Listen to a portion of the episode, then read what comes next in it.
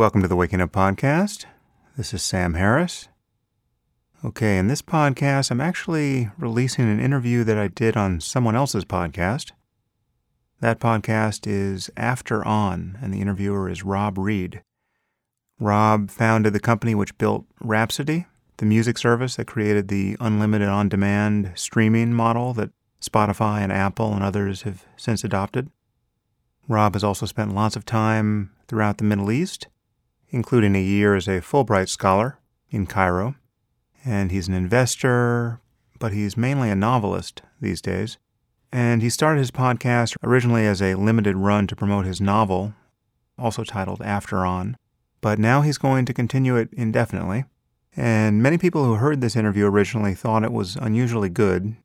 Not that I'm unusually good in it, but that we covered a lot of ground.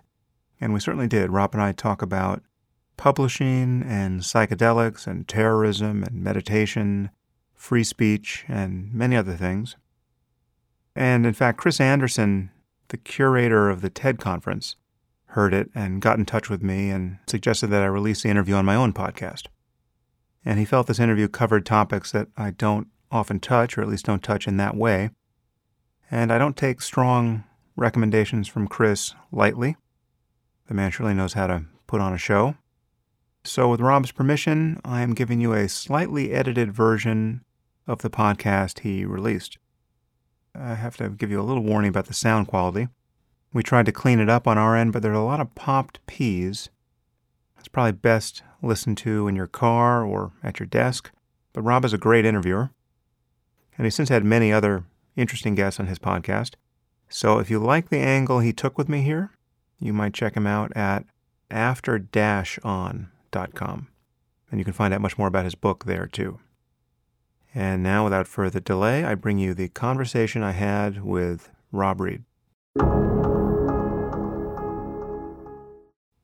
So, Sam, thank you so much for joining me here at Tom Merritt's lovely home studio. Yeah, happy to do it. You were a guest on the Art of Charm podcast about a year ago, and they asked you to describe what you do in a single sentence. And you said, I think in public, which I thought was a very elegant way of putting it. I was hoping you might elaborate on that. And in this case, feel free to use as many sentences as you wish. Yeah, well, I'm glad you brought that back to me because I would have totally forgotten that description. It's a useful one. Increasingly, I'm someone who's attempting to have hard conversations about what I consider some of the most important questions of our time. So I, it's at the intersection of philosophy, particularly moral philosophy and science and public policy and just things in the news. Topics like race and terrorism, the link between you know Islam and jihadism, and th- things that are in the news, but that have uh, when you begin to push on these issues, they run very very deep into the core of human identity and how we want our politics to proceed and the influence of technology on our lives. So there's just you can almost you pull one of these threads, everything that people care about starts to move. Yeah, there's a great deal of interconnection. And I'd say, and correct me if this is wrong, but I'd say you started thinking in public in earnest perhaps back in 2004 with the release of your your first book The End of Faith in which you argued stridently against all types of organized religion and in favor of atheism. It peaked at number four, was it, on the New York Times bestseller list or thereabouts? Yeah, you know, I don't even remember. It was on for, I think, 33 weeks, but I, I, think four sounds about right. Yeah. So obviously, you got out there in, in a big way with a book. You've since written, is it four more bestsellers, New York Times bestsellers? yeah. Then? Yeah.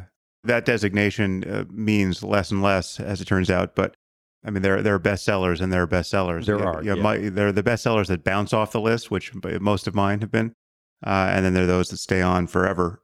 But yeah, it, I've had five that have hit the list. Yeah. And what's intriguing to me is that quite recently you have developed a wildly successful podcast, and I was hoping you could characterize the reach that the podcast has attained compared to that of these very, very successful series of, of books that you did. Yeah, the numbers are really surprising and don't argue for the health of, of books, frankly. A very successful book in hardcover. You know, your book comes out in hardcover first normally. Some people go directly to paperback, but if you are an author who cares about the future of your book and reaching lots of people, you you publish your your hardcover and you are generally very happy to sell 100,000 books in hardcover over the course of that first year before it goes to paperback. Indeed, ecstatic. That would Yeah. probably put you in the top percentile of, of all books published by major publishers. Oh yeah, and that is very likely going to hit the bestseller list. You know, maybe if you're a diet book, you need to sell more than that. But you know, if you if you sold ten thousand in your first week, you, depending on what else is happening, you you almost certainly have a bestseller. And you know, in the best case, you could sell two hundred thousand books or or three hundred thousand books in hardcover, and that's that's a newsworthy achievement. And then there's the one one hundredth of one percent that sell millions of, of, of copies.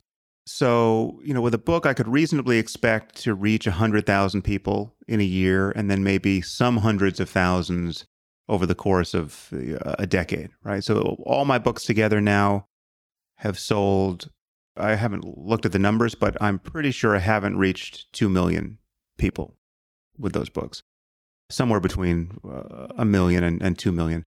But with my podcast, I reach that many people in a day right? And these are long form interviews, and sometimes it's standalone, sometimes just me just talking about what I think is important to talk about for you know an hour or two. But often I'm I'm speaking with a with a very smart guest, and and we can go very deep on any topic we care about. And again, this is not like going on CNN and speaking for six minutes in attempted sound bites and then you- you're gone. This is people are really listening in depth.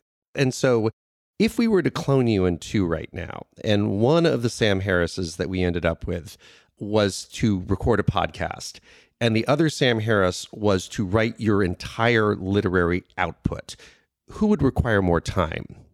Yeah, yeah. Well, that, that's the other thing. Forget about the time it takes to write a book, right? Which in, in some cases is years, in some cases is months, depending on how long the book is and, and, and how research driven it is. But it's a lot of time. It's a, it's a big commitment to write a book.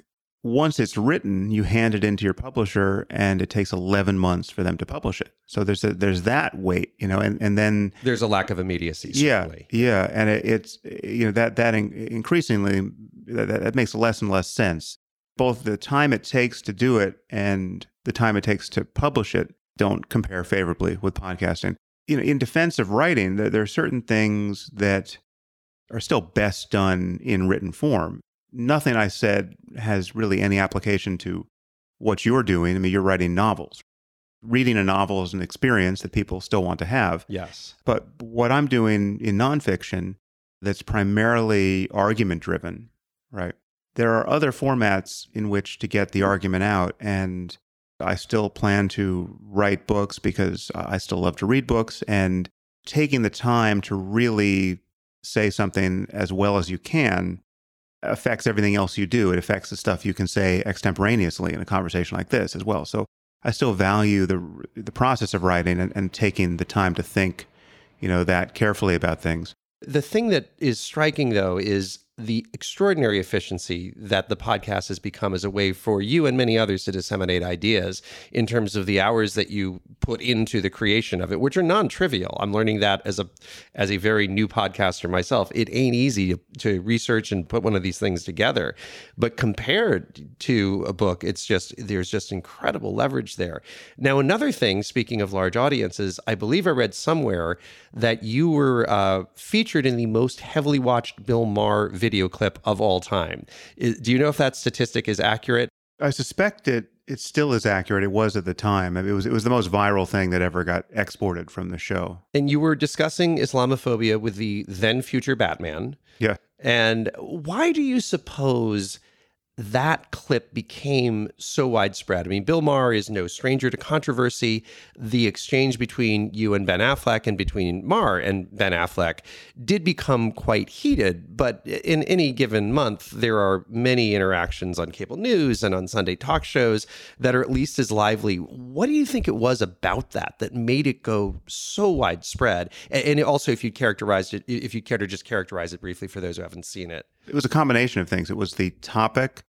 It was the fact that it was a star of Ben Affleck's caliber going kind of nuts and going nuts in a way that was very polarizing to the audience. So what, what happened briefly is I, I was actually on not to talk about Islam or jihadism or terrorism or anything related to this topic. I, I, I was on to talk about my book on meditation, waking up, uh, you know, where I was trying to put our spiritual concerns, our contemplative concerns on a rational footing. And it just so happened that I mean this is this is a hobby horse that Bill and I have ridden for a number of years talking about the unique need for reform in Islam. Uh, you know, I have an argument against all faith-based religion, but part of my argument is is to acknowledge that religions are not the same. They teach different things. They they emphasize different points, and to its discredit and to the reliable immiseration of millions of people, Islam emphasizes intolerance to free speech and intolerance to uh, political equality between the sexes and a rather direct connection between suicidal violence and martyrdom and and hence all the problems we see throughout the Muslim world at the moment and our collision with it. So in any case that that topic came up of Islam and jihadism in the middle of this interview and Ben Affleck jumped in. I mean, he, clearly he had been prepared by somebody to hate me because his his intrusions into into my interview with with Bill were otherwise inexplicable because he was sort of at my throat even before the topic of Islam came up. I was I was still talking about meditation, and he and he said something snide again in a in a a mid show interview that is normally protected from the intrusions of the rest of the panel. So it was weird, and then the thing just lit up with him seemingly completely un- misunderstanding what Bill and I were saying, but doing it in in an increasingly adamant and and ultimately quite heated way. So he was unhinged and not making any sense from my point of view. And he and he was calling us racists and bigots, and and in some ways proving the very points that you were oh, making. Oh yeah, in, yeah. in every way. Yeah. Uh, my point was, listen, we we get people get emotionally hijacked on this issue. They they don't actually follow the logic of what is being said. I'm criticizing ideas, not people. A, Islam is a religion subscribed to to one or another degree by people who call themselves Muslims, but we have to speak specifically about the, the consequences of specific beliefs.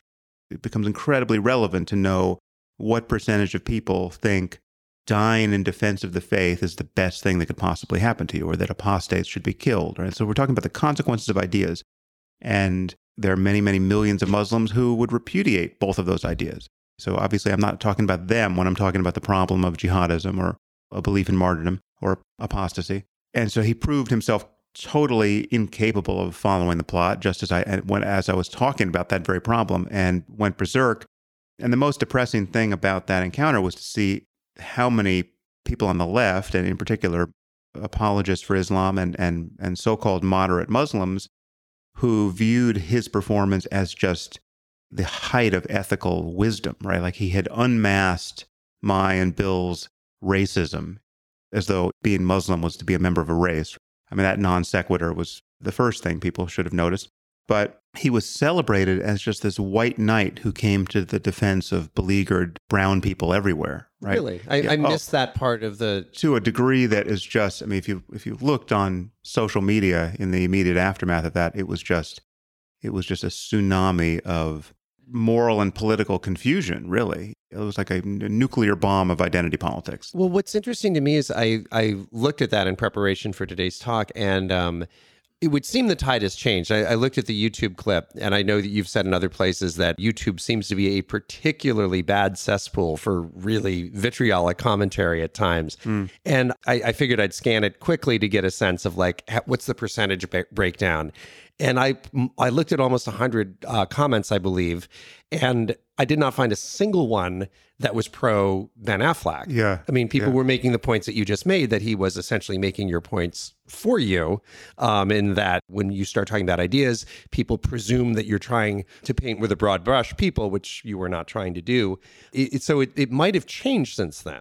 But at in the immediate aftermath, there was a very pro Ben kind of reaction to it, it sounds like. Yeah. And it continues in a way that is quite shameful. So, for instance, the comic uh, Hasan Minhaj, who just did the White House Correspondents' Dinner. So he's mm-hmm. he's now the one that Trump didn't attend, but he's, his stature has has risen among comics of late, and he just released a, a Netflix special yep. where he talks about this this issue, just praising Ben Affleck to the skies and saying quite libelously that Bill, in that exchange, advocated for, quote, rounding up Muslims and containing them, as though, as though in concentration camps, or at the very least, internment camps. How this got past Netflix fact He stated that as a fact, As not, a as a, fact. not as a punchline, not No, as a no, joke. He as stated that as a fact. fact. Bill Maher said on camera, a YouTube clip viewed by millions of people, round them up. this is his position that the, he he wants Muslims rounded up and contained, right? And he didn't happily he didn't mention me by name. He was talking about Bill and, and Ben in that episode, but it's just pure delusion and slander. It's a massive applause line in his world. So this is a kind of form of asymmetric warfare. Whenever I inadvertently misrepresent the views of my opponents, I mean, no matter how malicious the opponent, right? If I say something that gets their view wrong and it gets pointed out to me, I publicly apologize for it. I am absolutely mm. scrupulous to represent their views faithfully. as they represent them themselves. Yes, yes. Yeah. So, because so some of this gets fairly bloody, but when I'm pushing back against my critics, and again, no matter how malicious, I am always holding myself to the standard of articulating their position in a way that they couldn't find fault with. And then I can then go on and, demonstrate what's wrong with their with their view. Anyone who criticizes Islam as a, a doctrine, or it, really anyone who touches any of these third rails that have become so fraught among liberals and progressives. So to talk about race, to talk about gender, to talk about really any of these uh, these variables around which identity politics have been built, reliably produces people who who think that defaming you at any cost is fair game. So they will attribute to you views that not only do you not hold, they are the opposite of the views you hold. They will make any attempt to make that stick. Do you think in their minds it's an ends justifies the means thing where they are so committed to their position and they are so utterly certain that their position is objectively right that they're saying, okay, I know he didn't say round them up, but I'm going to say that he said round them up because that will eliminate his credibility and the elimination of his credibility, even by a dishonest mechanism, serves such a higher good. Yeah. Do you think that's the calculus? obviously there's a range of cases here and so that the most charitable case is that there's some number of people who are just intellectually lazy and are, are just guilty of confirmation bias they're misled they hear a snippet of something which strikes them a certain way and then they just run with it right and they and they feel no intellectual or moral obligation to get their facts straight Yep. anyone can fall prey to that i mean if uh, you know i've been so critical of donald trump if you show me a tweet that looks insane from him I'm not going to spend any time trying to figure out if it's really a tweet from him because all of his tweets have been insane. So I, you know, the chances this one's real is are very high. If revealed that it was fake, well, then I'll walk back my forwarding of it or whatever. But everyone only has so much time in the day, and so it's easy to see how people get lured into just being lazy, right?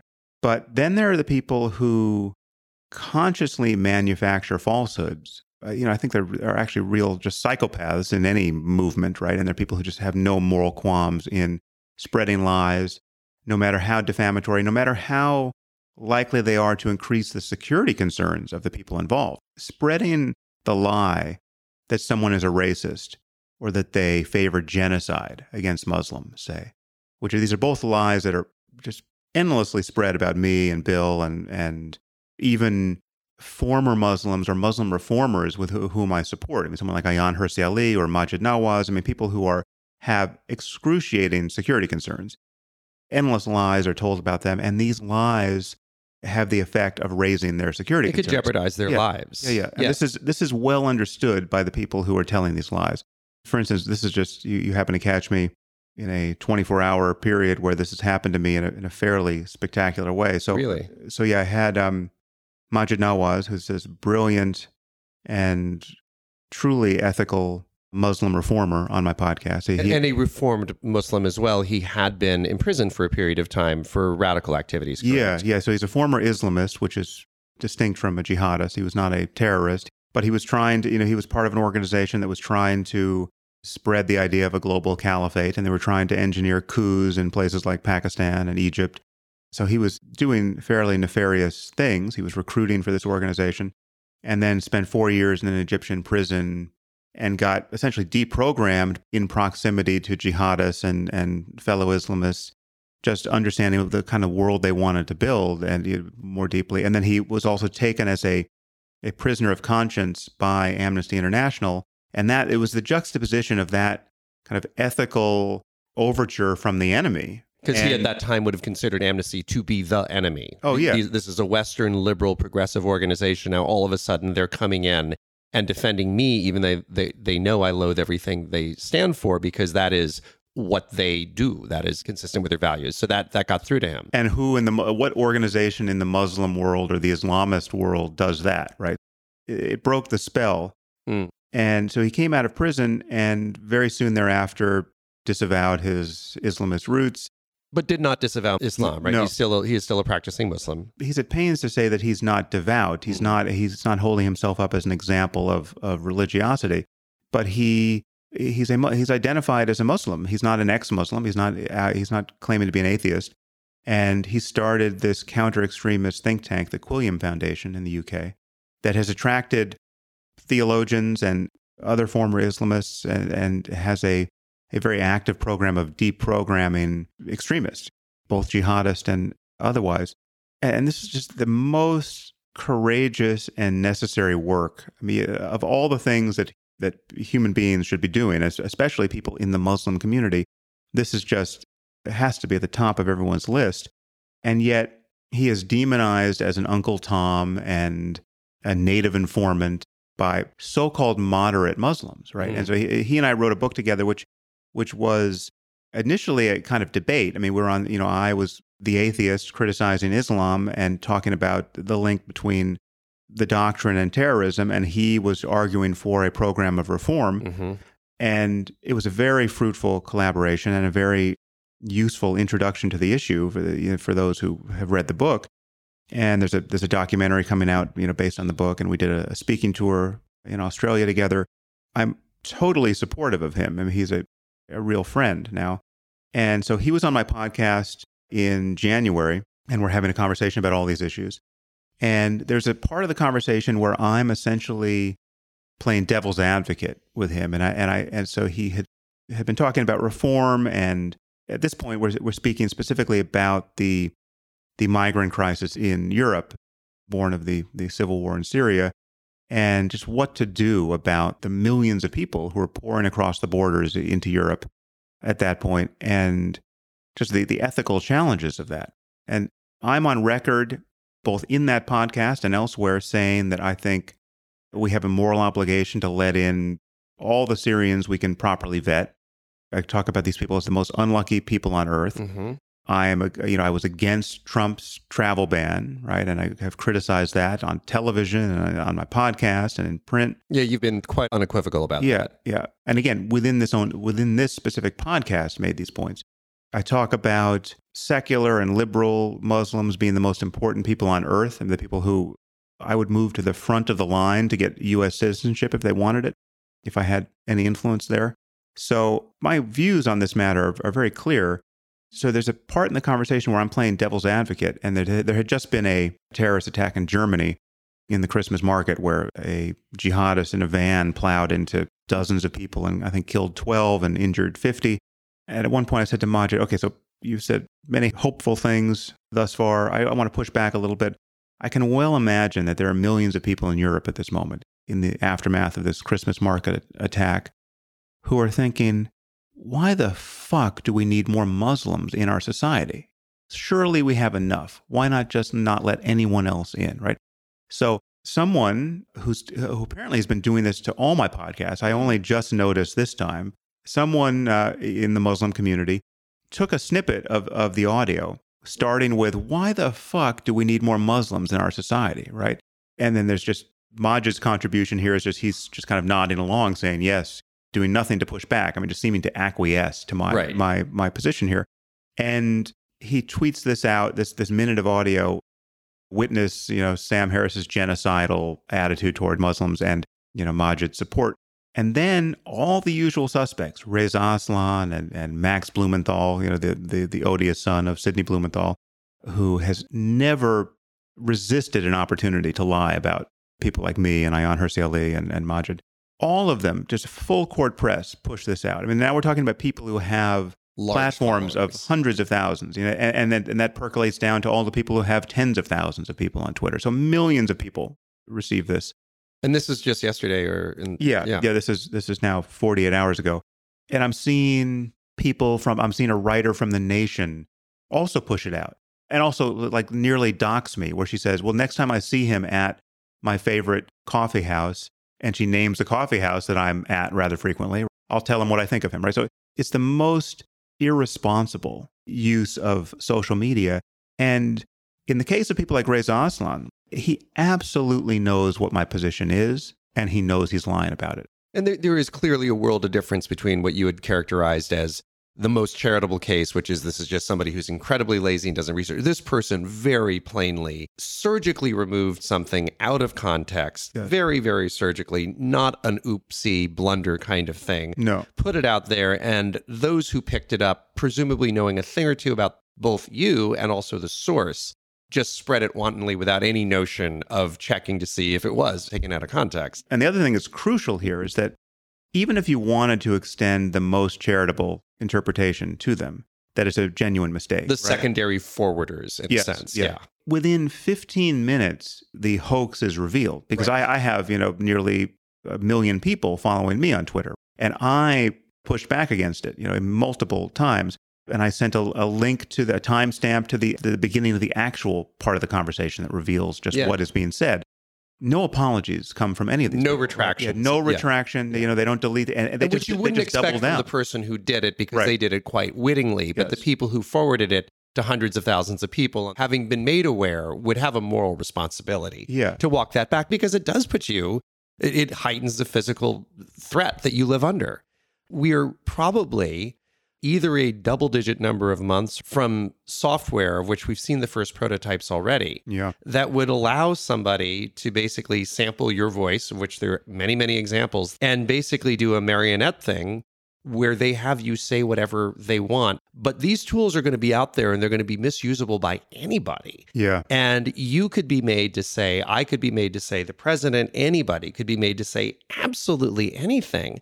And I wonder if that's going to kind of, in a perverse way, help things because audio quotes will, from that point forward, just simply not being taken seriously. Yeah, no, I'm I'm really worried about that, but I do actually see the silver lining you just pointed to. I think that it will be so subversive that people will realize that all you can trust is the actual source. Yeah. Right, It'll so- be so misused so quickly. I imagine something similar has happened with Photoshop now, Sure, where that you- yeah.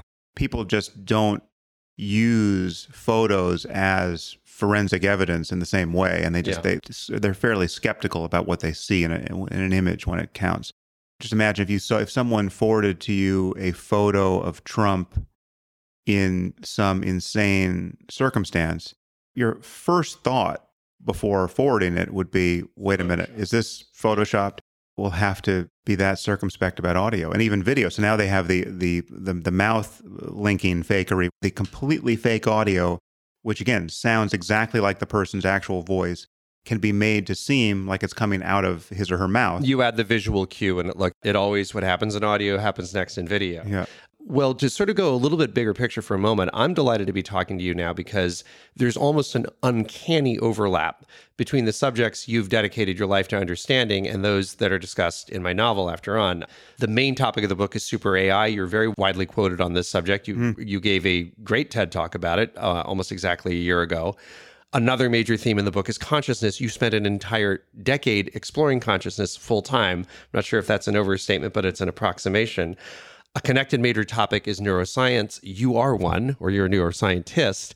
And yet another major theme is nihilistic terrorism. And of course, you're now one of the most outspoken people in the US on this subject. I think the only lifelong focus of yours that's not a major obsession of the book is jujitsu. Uh-huh. So we will keep the jujitsu talk to an absolute minimum here.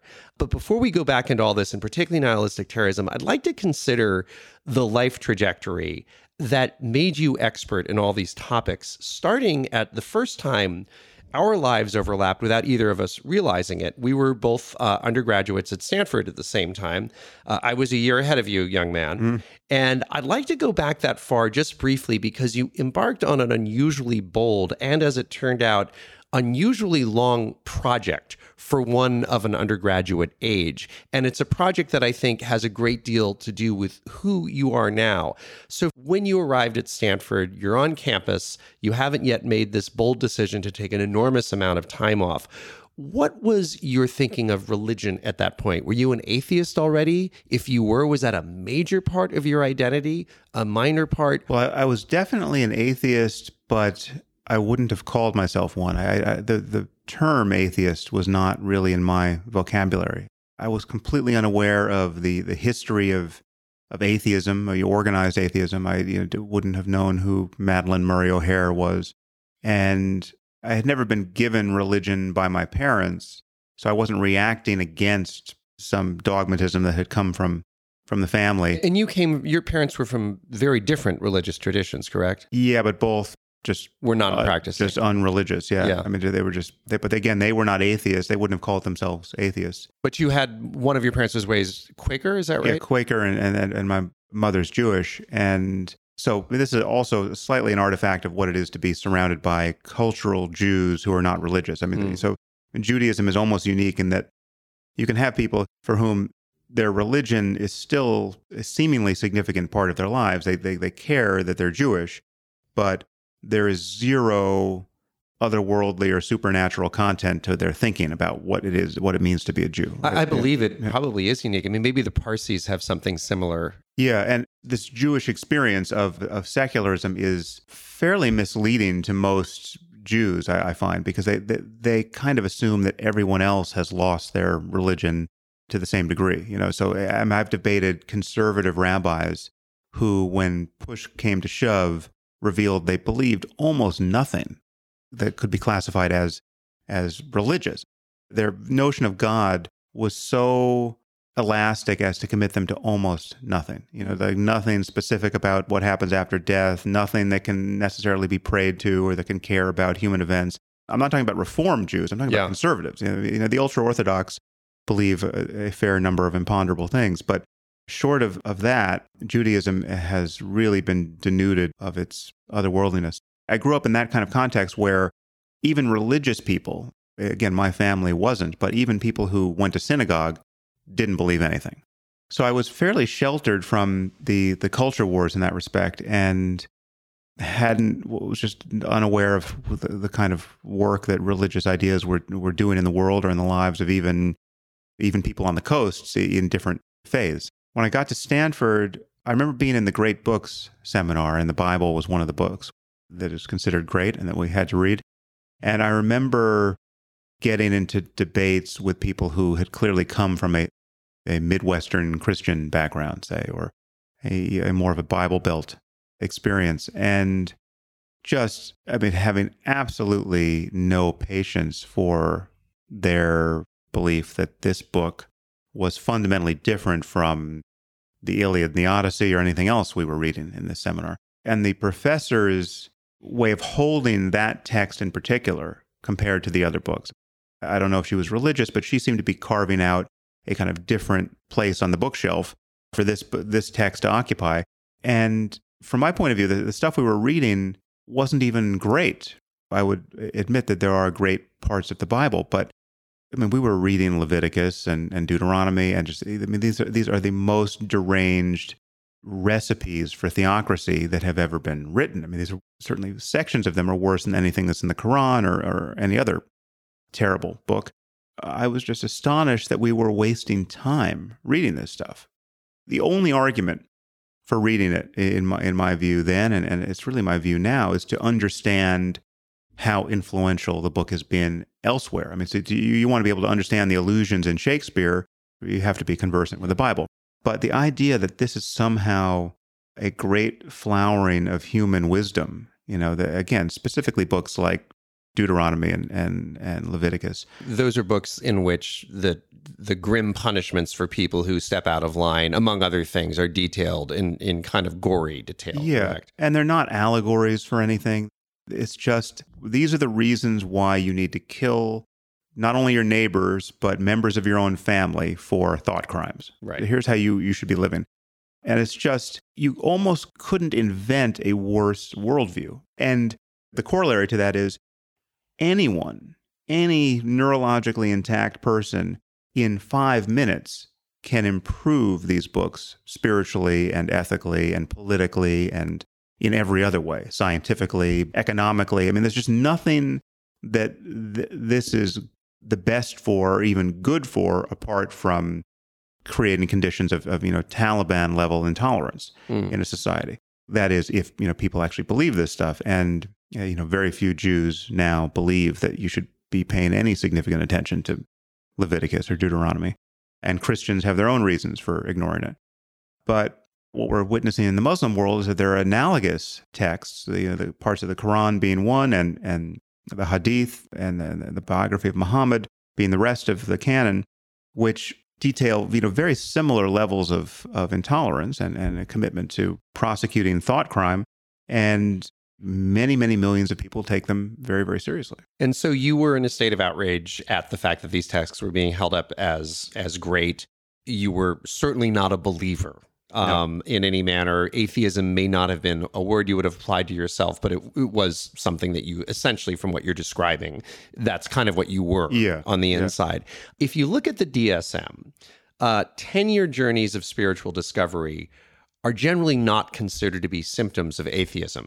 Yet, from that Hmm. point of de facto atheism, you essentially did take off on, is it fair to say, a 10 year journey of spiritual discovery Hmm. and near full time exploration of consciousness? yeah so what happened is I, I took mdma for the first time and i had taken other psychedelics as a teenager i mean really just mushrooms a few times And I will add that Stanford in the late 80s was awash in MDMA long before it entered the club scene in the UK, Oh, that's which is yeah, it was I- it was all over campus and i didn't know that actually i, I'd never en- encountered it yeah, So- yeah, no, it was all over the place. Um, and we called it X in the United States, and then the Brits, who kind of discovered it a few years later, called it E. Uh-huh. And it was something that was just so part of of just sort of the fabric that I mistakenly thought it was a very, very widespread drug, and it didn't become widespread until much, much later. Um, now, I wasn't as bold as you. I actually um, was fearful of this stuff, uh, but it was everywhere. It was definitely everywhere in the 80s. Yeah. then, then we were you were in, in hipper circles than i was because well, you were hipper than I was because you actually tried it. But yeah, no, I mean maybe it was everywhere because I had taken it and I was, Yeah, I was like, well. Sam's on Yeah, it. you know. I was evangelizing uh, pretty hard, uh, at least to uh, three captive friends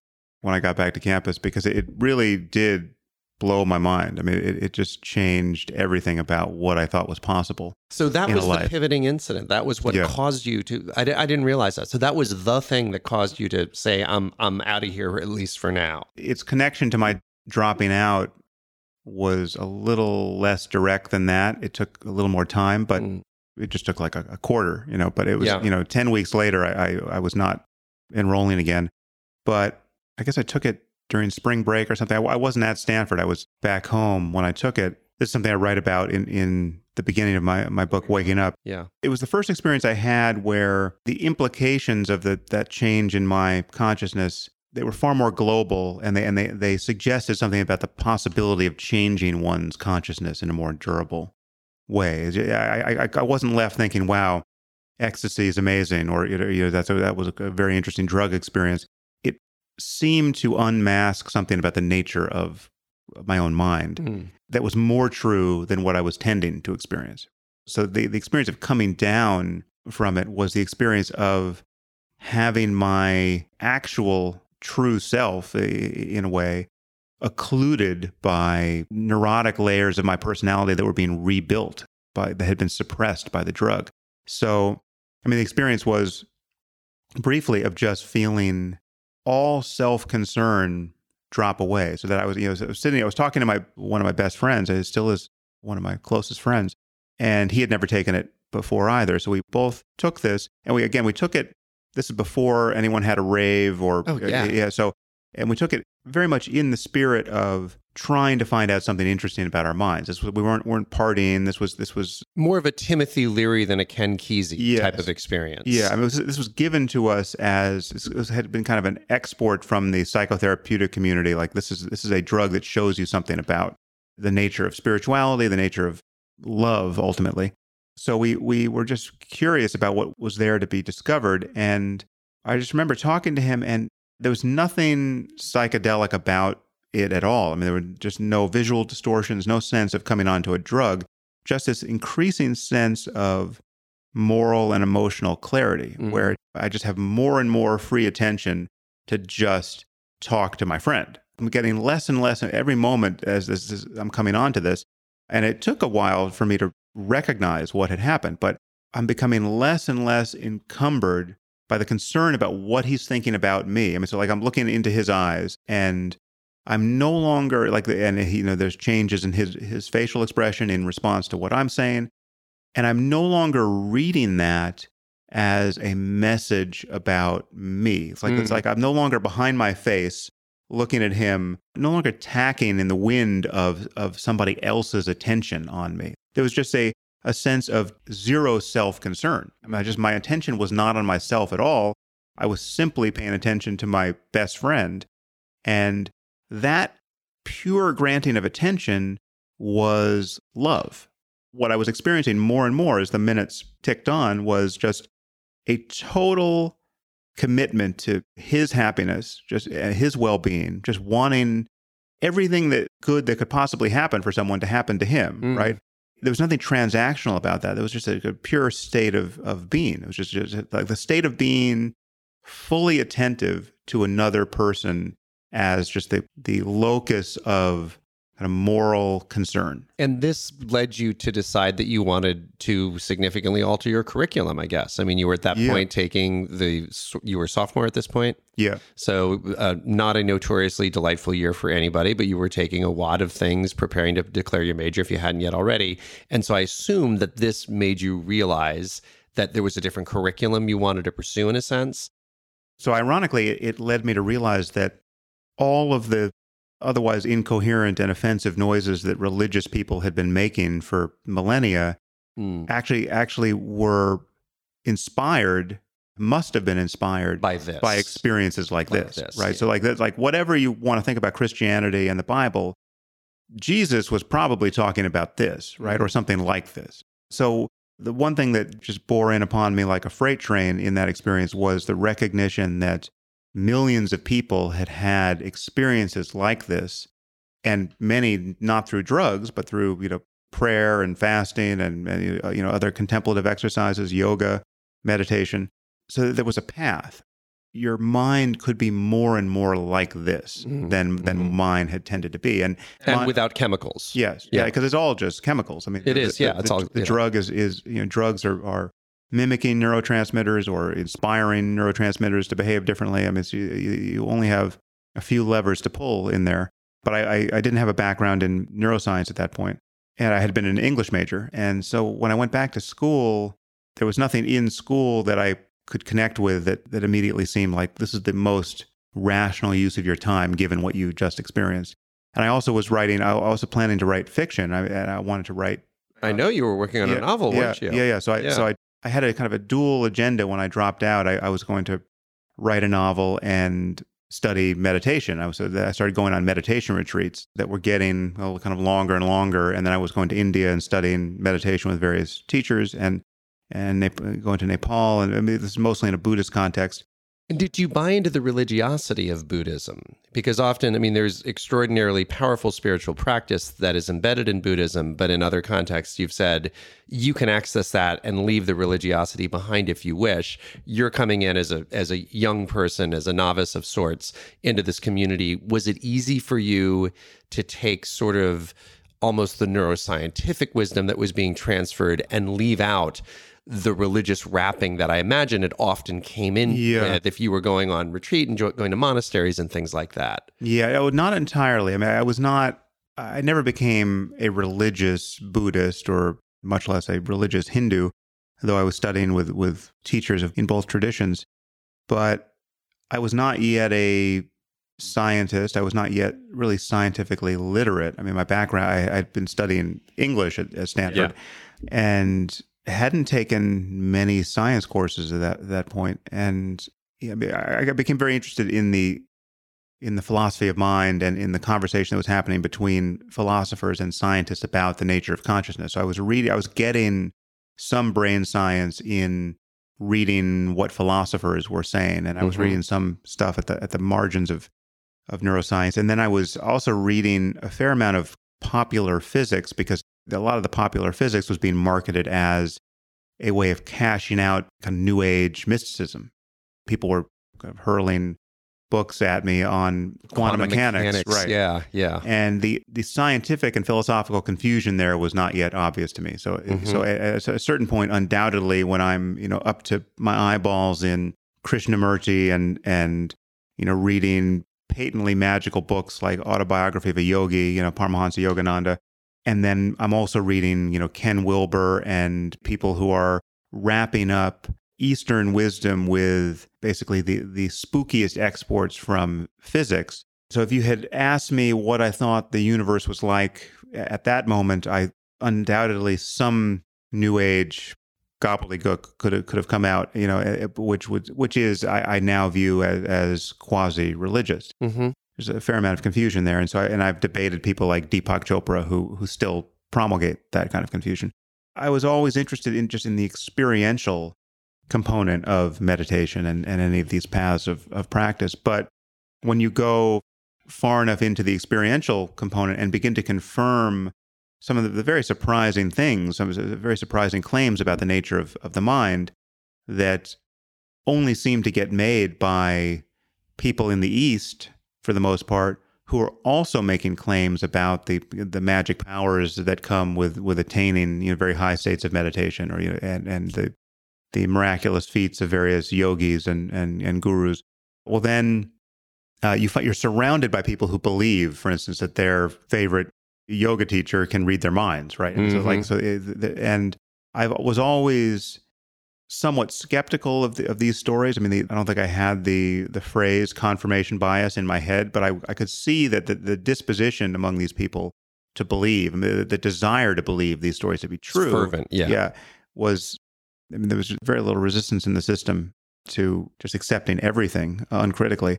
I think I was, you know, I was on the skeptical end there, but I was not spending any time trying to debunk claims about magic. I was simply just trying to get to the most qualified teachers and learn what that whatever they had to teach. And it was roughly a 10 year period, correct? Yeah. In which you were you were going yeah. on to retreats, coming back. How many of those 10 years were you in silent meditation? Was it a, would it total to a year or more? It total to about 2 years. If you strung them all yeah. together, the various silent retreats. Yeah, I mean yeah. I was I was doing I never did a, a silent retreat longer than 3 months, mm. but I mm. did I did a, a, couple of 3 months, a couple three of 2 months. months sounds and, like a doozy to me. Yeah, I mean, yeah. it's long. It's it's just an amazing experience. I mean, there's something you know, paradoxically, you can experience the same thing in a moment off retreat. It's not that there's in principle the necessity of being in silence, but for most people, it's amazingly powerful to go into silence. It's an experience unlike any you tend to have, even when you're spending much of your day alone and out in the world. You know, for those who who don't have an experience with meditation, this is, I guess, some explanations in order. But whatever practice of meditation you're doing, you're really in two conditions while doing it. You're either lost in thought, you're just distracted by your the kind of the automaticity of discursive thought, and you've just forgotten that you were supposed to be meditating, or you're paying attention to the thing you're trying to pay attention to, and that is your practice of meditation. And we spend so much time in our lives lost in thought, having a conversation with ourselves that we're not aware of having. And so much of this conversation is neurotic. So much of it is producing unhappiness. You're thinking about the things you you regret having done. You're thinking about the things that didn't go well moments before, hours before, days or even years before. You're thinking about what you want, about what you're anxious about, what you're hoping will happen, you know, a moment hence or at some point in the future. And you're spending almost no time truly connecting with the present moment in a way that is deeply fulfilling. And, and so, and to take my experience on MDMA, you know, one of its features was just full immersion in the present moment. There was just zero past and future going on. And part of the ecstasy of that experience is attributable just to that. And this is an experience you really can have in meditation. Focusing on anything to sufficient degree produces an ecstatic state of mind. I mean, there's, there's bliss to be found just in being concentrated. It's just being sufficiently concentrated on the breath or a, a light or anything. It Doesn't matter what it is. That you can also be additionally concentrated in specific states of mind like loving kindness, which is very much the, the, the emotion that one often experiences on ecstasy. That is a is a specific meditation practice within the Buddhist tradition. And you know, in, in other traditions, that there's a devotion to the guru, and, and you know, in, in the Western tradition, there's you know, the love of Jesus, right? So there's no question that you can be one pointedly fixated on the object of your devotion and get that emotion so intensely realized in your mind that it obliterates everything else. Incredibly expansive experiences of, of await someone who, who can get that concentrated. It need not even be in the positive emotion of love or devotion. It could just be the breath. Mm-hmm. So I started, I, you know, I started training in various types of meditation for periods up to three months or so. And so that was punctuating my the decade of my 20s. And it took me a while to realize that I had to go back to school. And did you come back to English at that point? Because you were studying English no, at Stanford previously. I came back to philosophy because I had been reading philosophy and, and essentially writing philosophy nonstop throughout, throughout this period yeah, for 10 yeah. years. So very much with the attitude of uh, of someone who's going to go to graduate school in philosophy, I went back to finish my undergraduate in philosophy with an idea that this is a segue into graduate work. But then you ended up pivoting to neuroscience of all things, yeah. which is vastly much more of a hard science. How did that pivot come about? I mean, it it makes imminent sense looking at who you are now and re- regarding it with the benefit of hindsight. How did that come about in the moment? The fact that I had dropped out of Stanford was also just sheer good luck because Stanford is, as you probably know, is like the one school, certainly the one good school that has this policy where you basically can never drop out. I mean, you just well, they you, call it stopping out. Yeah, they don't even yeah. call it dropping out. No. So you've stopped out, right. and there's a presumption that at some point in your life you may wish to come back, and if you do, the door is essentially always open. Right? Yeah, yeah. yeah. So, you know, Tiger Woods can go back to Stanford today. I don't know how long it's been. It's been 20 years or something, but he can just walk back in and the, the, the registrar will just have his name Take in the his computer. check for yeah, sure. yeah. You know, I, I guess that's it's the way it should be. I'm sure there's a reason why Harvard and Princeton and other good schools don't do it this way. They, they don't want you back unless you've been writing them letters every year. Yeah, yeah. And, and at a certain point, I think you have to reapply. You have to give some accounting for you know what, what your years in the wilderness have done to you. Well, I think you're probably an object lesson, and that perhaps that's not such a great idea because Yeah. Stanford did get you back, and it was to you know their benefit and yours, and I'd argue to the world's that you were able to slide back into that and make this this pivot to neuroscience. It's interesting to look back on that because in my 20s, I remember at one point, I think I was probably 25 and had the th- first had the thought, I, you know, I should really go back to school to do this right. But the psychological barrier to going, like, I felt so old at Mm. 25. I felt like I felt so neurotic around, wait a minute, I can't go back and be a junior Right. in college at 25. It's flabbergasting for me to glimpse who I was at that moment because, you know, I went back at 30 or 31, very close to 31.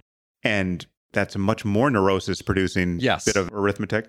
And it was psychologically hard to do because I mean, uh, you just picture it. I'm going back, and I, I've again, I've spent now a decade reading and writing on my own, and and I'm ta- now having to take do a full philosophy major, taking all the courses, and I'm doing this as fast as I can because I want to get this done with right, because you started with. English, Right. so you're you're in you're in like sophomore seminars. You're in like you're in with freshmen. Yeah, yeah, yeah. yeah. I'm taking. I have to take. I'm not getting any breaks. I I don't have credit for what I've already read. So, Yeah, yeah. And I'm taking a massive course load to do this quickly. But I'm also getting my papers graded by you know 20 year old TAs, and it was just brutal. It was just uh, it- so. Sam, I think you need to mature as a writer. Yeah, yeah, you know, maybe when it you were a junior. it was an extraordinary experience but it was you know ultimately a good one because it was just at a certain point it was not about saving face it was just you, you just have to use this as a, a crucible to get the tools to be able to speak clearly write clearly and you just have to get out of your own way i mean like, i was spending all of my time focused on overcoming the the hallucinatory properties of the ego right, Right. it's like i want to wake up from this hallucination where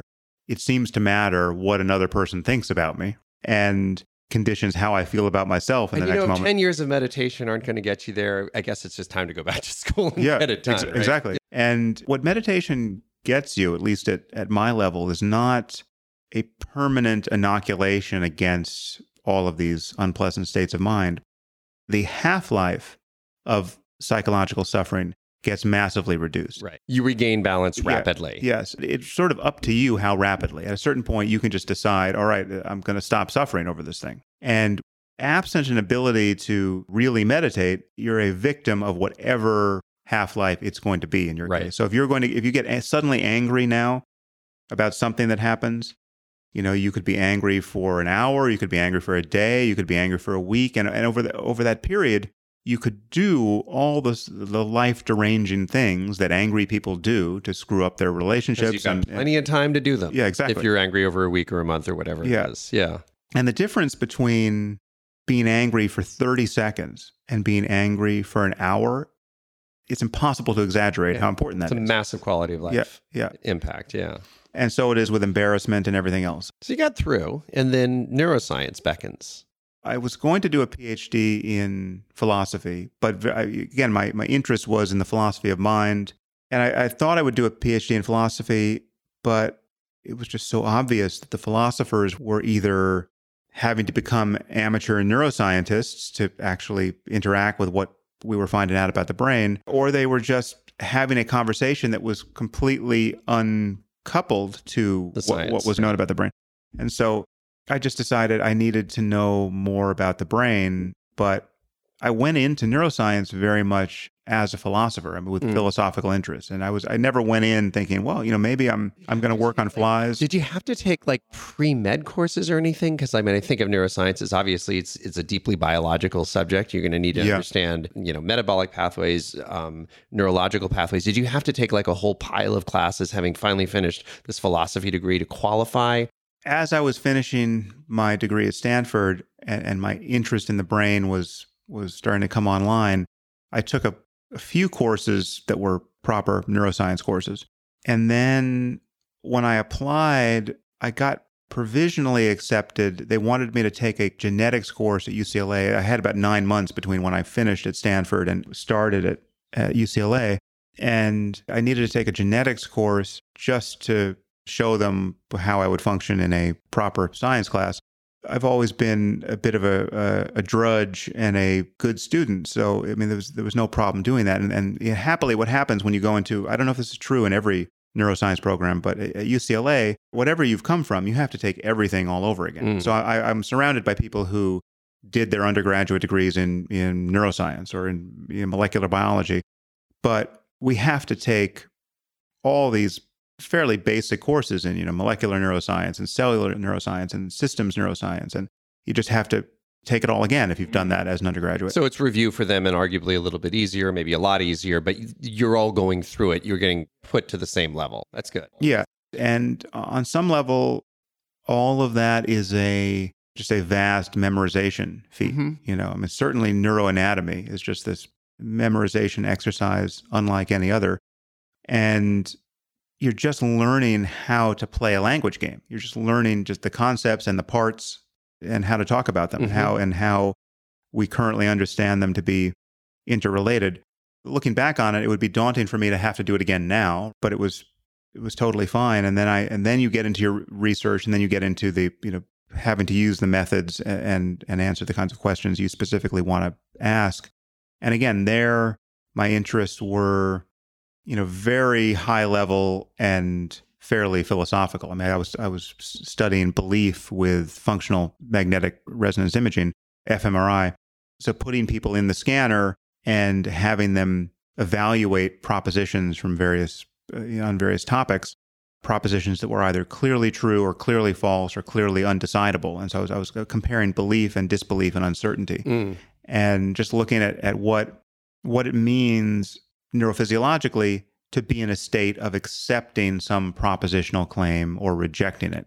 So what brain regions were lighting up? Yeah. What and what the yeah. just what the difference is. And I was I was interested to know if it was reasonable to speak about a kind of final common pathway or or or a content neutral property of just belief. I mean, is granting credence to a a statement about the world is that a a unified thing in Mhm. in the brain and is rejecting something as false, a unified thing that is in some basic sense the same whether you're talking about the virgin birth of Jesus or 2 plus 2 makes 4 we're- we're recording a podcast right now or you're a man or you went to Stanford or to evaluate any of those claims as true or false obviously invokes very different kinds of processing in the brain because you know math is one thing and you know your your autobiography is another. The truth testing wouldn't be the same there but the granting of assent Mm. and crucially for me becoming emotionally and behaviorally susceptible to the implications really the imperatives of accepting something to be true or rejecting it as false so if, if someone comes in and says you know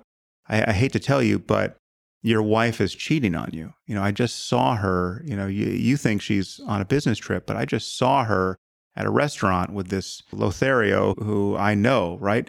Is that true or false? Everything depends on whether that is true or false. And your evaluation of it, given the, the, the right evidence, it's instantaneous, right? It's like uh, your world changes in a moment. This propositional claim, which is just language, it's just Right. noises coming out of someone's mouth, or you know, it's just a an email, right? So you're just you're just it's just a, a bit of language becomes your world the moment you grant it credence. And so Mhm. that that shift, You almost made a belief detector, it Yeah. sounds like. we did in fact make a, a belief detector, which you know yeah, under the right conditions would also be a lie detector. Mhm. what- If you know whether someone is representing their beliefs accurately, you know whether or not they're telling the truth.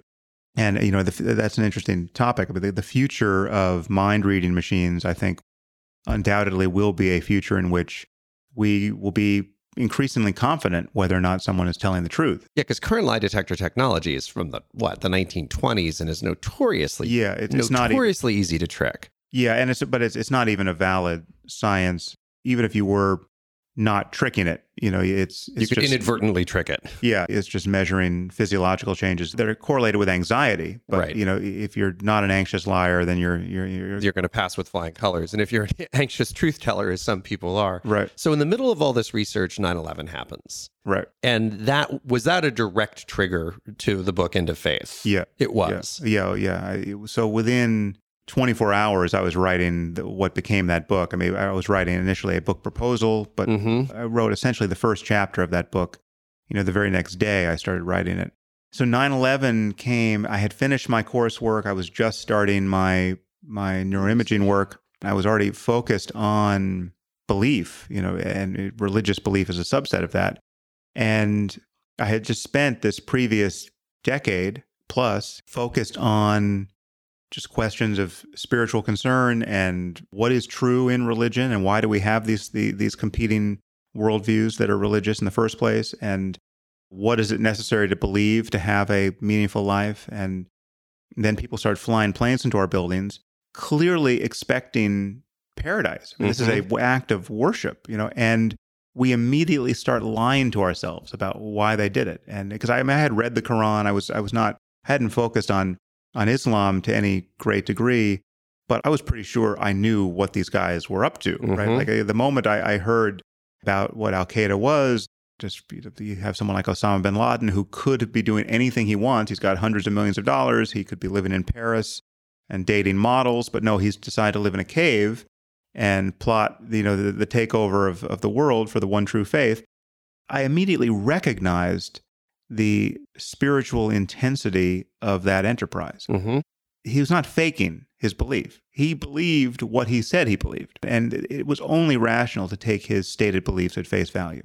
I had been surrounded by people who believed the Hindu version or the Buddhist version of karma and rebirth, right? Mhm. And they, they believed it absolutely to their toes. And I understood why they believed it. And, I, and, ma- and many of them were having intense experiences of the sort I was having in meditation or on psychedelics. And there's no doubt in my mind that members of Al Qaeda were having intensely meaningful experiences of both of solidarity, um, you know, among the, the their fellow jihadists, and just many of us have gotten into things that suddenly seem to answer much of what we were lacking in our day to day experience. So You yourself did in college. yeah, but I mean, even even seemingly more trivial things. So you, every, we all know that you, certain people, you know, they become vegan or whatever, and all of Mhm. a sudden it's all about getting their diet straight, right?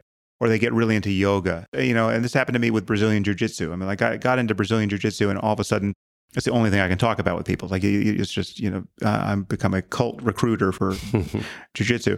I mean, you go down the rabbit hole with these things and suddenly you have immense energy for paying attention. Just, it becomes effortless to pay attention to, to this thing.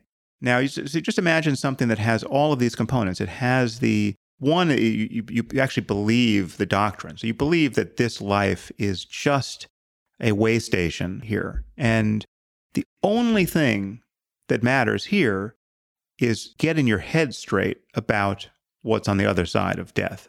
You have to believe the right things now. Mm-hmm. You have to get your life straight now so that when you die, you go to the right place, right? There's no question that millions of people, billions of people, really, most people who have ever lived believe something like that Mhm. about the, the way the universe is structured. And Islam, in particular, this especially doctrinaire version of it, gives a uniquely clear picture of just how all of that is organized. I mean, it's just, it's a very self consistent view of just what you need to believe and how you need to live to get to the right place.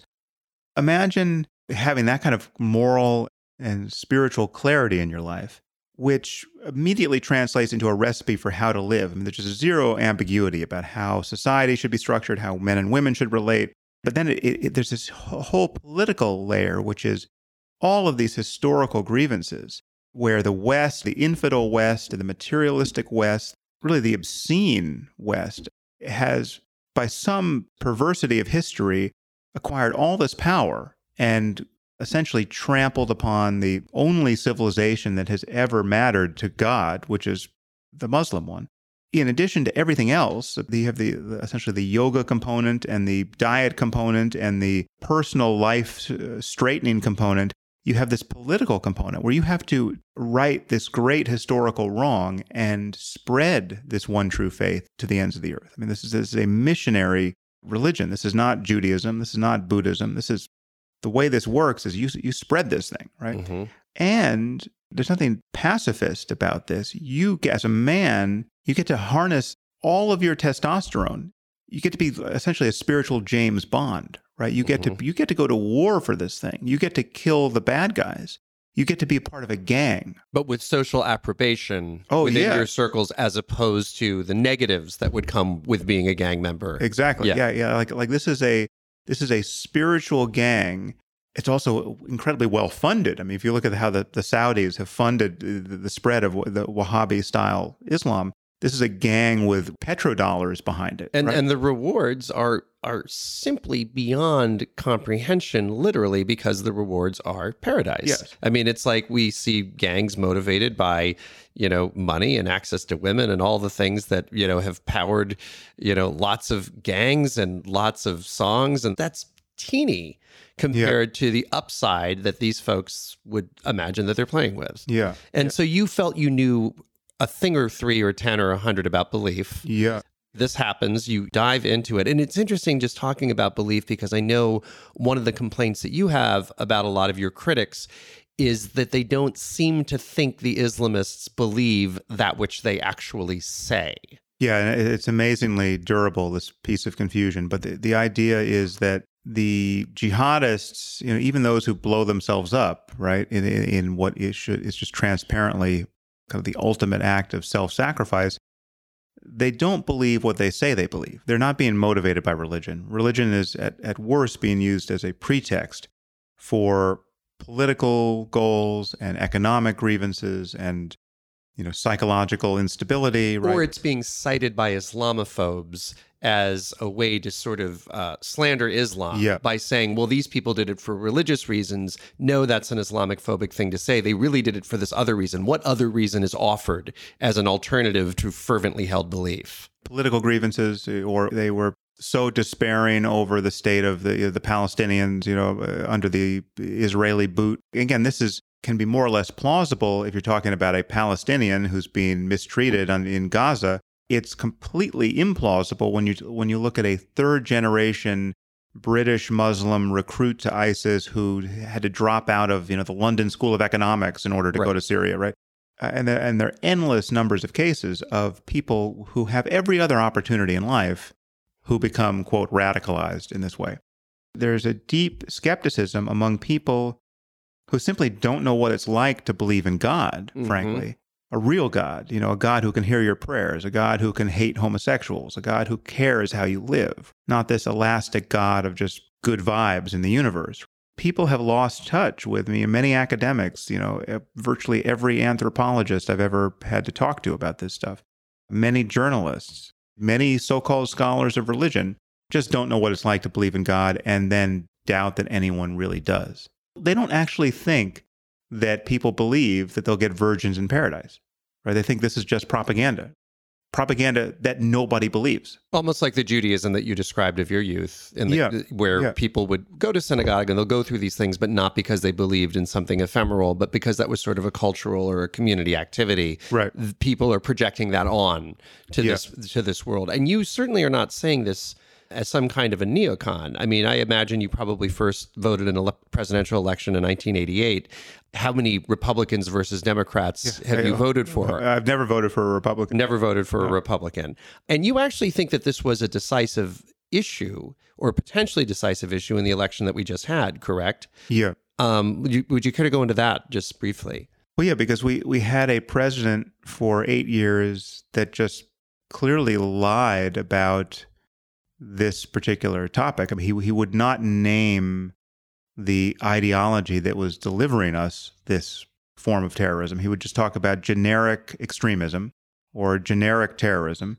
And he was quite hectoring and sanctimonious about the dangers of naming this ideology. So at the, one point, he gave a speech just pushing back against his critics. You know, I was a huge Obama fan, actually. And when I compare him to our current president, it feels like we have kind of fallen into some new part of the, the multiverse that I never thought we would occupy. I mean, just, it's unimaginable that we've taken this turn where you have a totally sane, intelligent, ethical, professional person running the country. And then you have this unhinged con man running it next. But Obama really got this part wrong and disastrously so. And Clinton seemed to be echoing most of his delusion on this part. I mean, she, she at one point she talked about extremist jihadism or radical jihadism, As if there's uh, moderate Yeah, as though there's jihadism. moderate jihadism that doesn't pose a problem for us. But so in the immediate aftermath of Orlando, the, the Orlando shooting that killed, I think, 49 people. 49 is the Yeah. biggest. It was the biggest mass shooting in American history. Right, right. Yeah, So- and no, no yeah. parallel. Yeah, and clearly an act of jihadism. I mean, just transparently so. Everything that Omar Mateen said was just, he just connected all the dots. It could not be clearer. And Hillary Clinton spoke only about the need for gun control and the need to be on guard against racism in the aftermath of Orlando. And that was just, I know at least one Muslim who voted for Trump just because of how galling she found that to use Trump's language, it's all true, the political correctness and delusion. I mean, it was just a refusal based on this this fake concern about racism. I mean, this Islam is not a race, right? That you know, Not that at all. You and I could convert to Islam right now, and we would be part of this particular problem if we Yeah, when I lived in, when I lived in Cairo, I knew lots of Western, both American and European converts who were very sincere and devout Muslims, and they had not a drop of Arab blood in them, Yeah. etc. It is not a race, absolutely. and it, you can be more devout. You know, it's easier to convert when because you're if you're actually going to convert on the basis of the the ideas. The only way to convert is to actually claim to believe these specific doctrines, right? And these do- and the doctrines get fairly inimical to most things we care about in the 21st century very very quickly. You can't convert to the lived experience of just having been a nominal Muslim surrounded by Muslim culture and you know in, analogous to the Jewish experience that we just talked about. So I, mean, I just had Fareed Zakaria on my podcast and he's a Muslim. He's a, he identifies as a Muslim. He's clearly not religious at all. I mean, he's most serious Muslims would consider him a an apostate. I mean, he's Mm. not he's not a believer, right? But he's he has a Muslim experience analogous to the kind of Jewish experience that matters to him, and he feels solidarity with that community. You know, I can't convert to that, right? Because I don't have that experience, but I could become a member of ISIS if I check the right boxes. Hillary was such an obscurantist on this issue. And again, in the immediate aftermath of this horror, when you're having attacks in Europe that are also enormous and seeming, you know, to presage more to come in our own society, right? And this need not have been a winning issue for Trump, but it was among the two or three things that Yeah, in an election that Yeah. tight, oh, there yeah. are arguably probably dozens of winning issues Yeah. because there anything that swung a few tens yeah, of thousands of votes. 75,000 votes. Yeah, in, in in the right or the wrong place. Now you mention, you know, political correctness and language. You have stated a few times that you view free speech as the master value.